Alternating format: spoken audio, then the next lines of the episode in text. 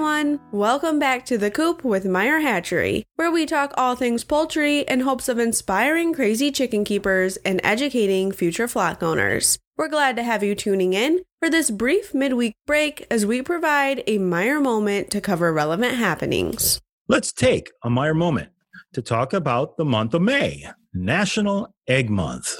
Did you know the main reason we're more accustomed to eating chicken eggs versus any other poultry egg is because chickens lay more?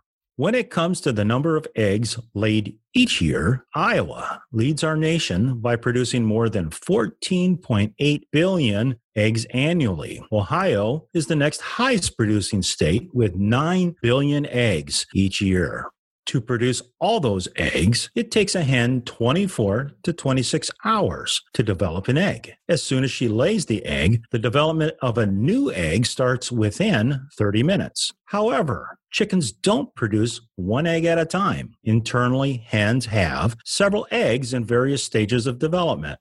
When it comes to the flavor and nutritional value of an egg, don't look at the eggshells. The color of the eggshell, whether white, brown, blue, or green is simply a characteristic of the breed. Egg yolks, on the other hand, do indicate nutrition. Their color can range from a pale yellow to deep orange based on a hen's diet. The more nutritious foods consumed from feed, grasses, worms, and insects will produce a richer colored yolk. Now, when it comes to the size of eggs, the USDA has produced the guideline we all follow. A dozen small eggs weigh 18 ounces, a dozen medium eggs, 21 ounces, a dozen large eggs, 24 ounces, and a dozen extra large eggs, 27 ounces. A dozen jumbo eggs typically weigh 30 ounces. And did you know, as a hen ages, their egg size often increase there are very few foods that provide vitamin D. You can consume cod liver oil,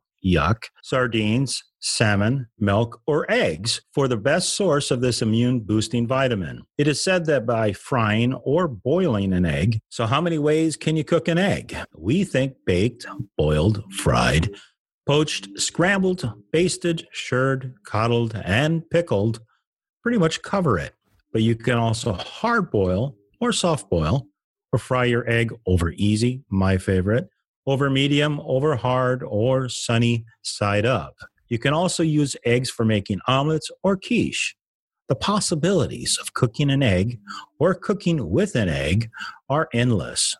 With that, we hope you learned something new for May, National Egg Month, and we'll cook up an egg to celebrate. And that's your weekly Moments with Meyer. Enjoy the rest of your week. And as always, thank you for listening.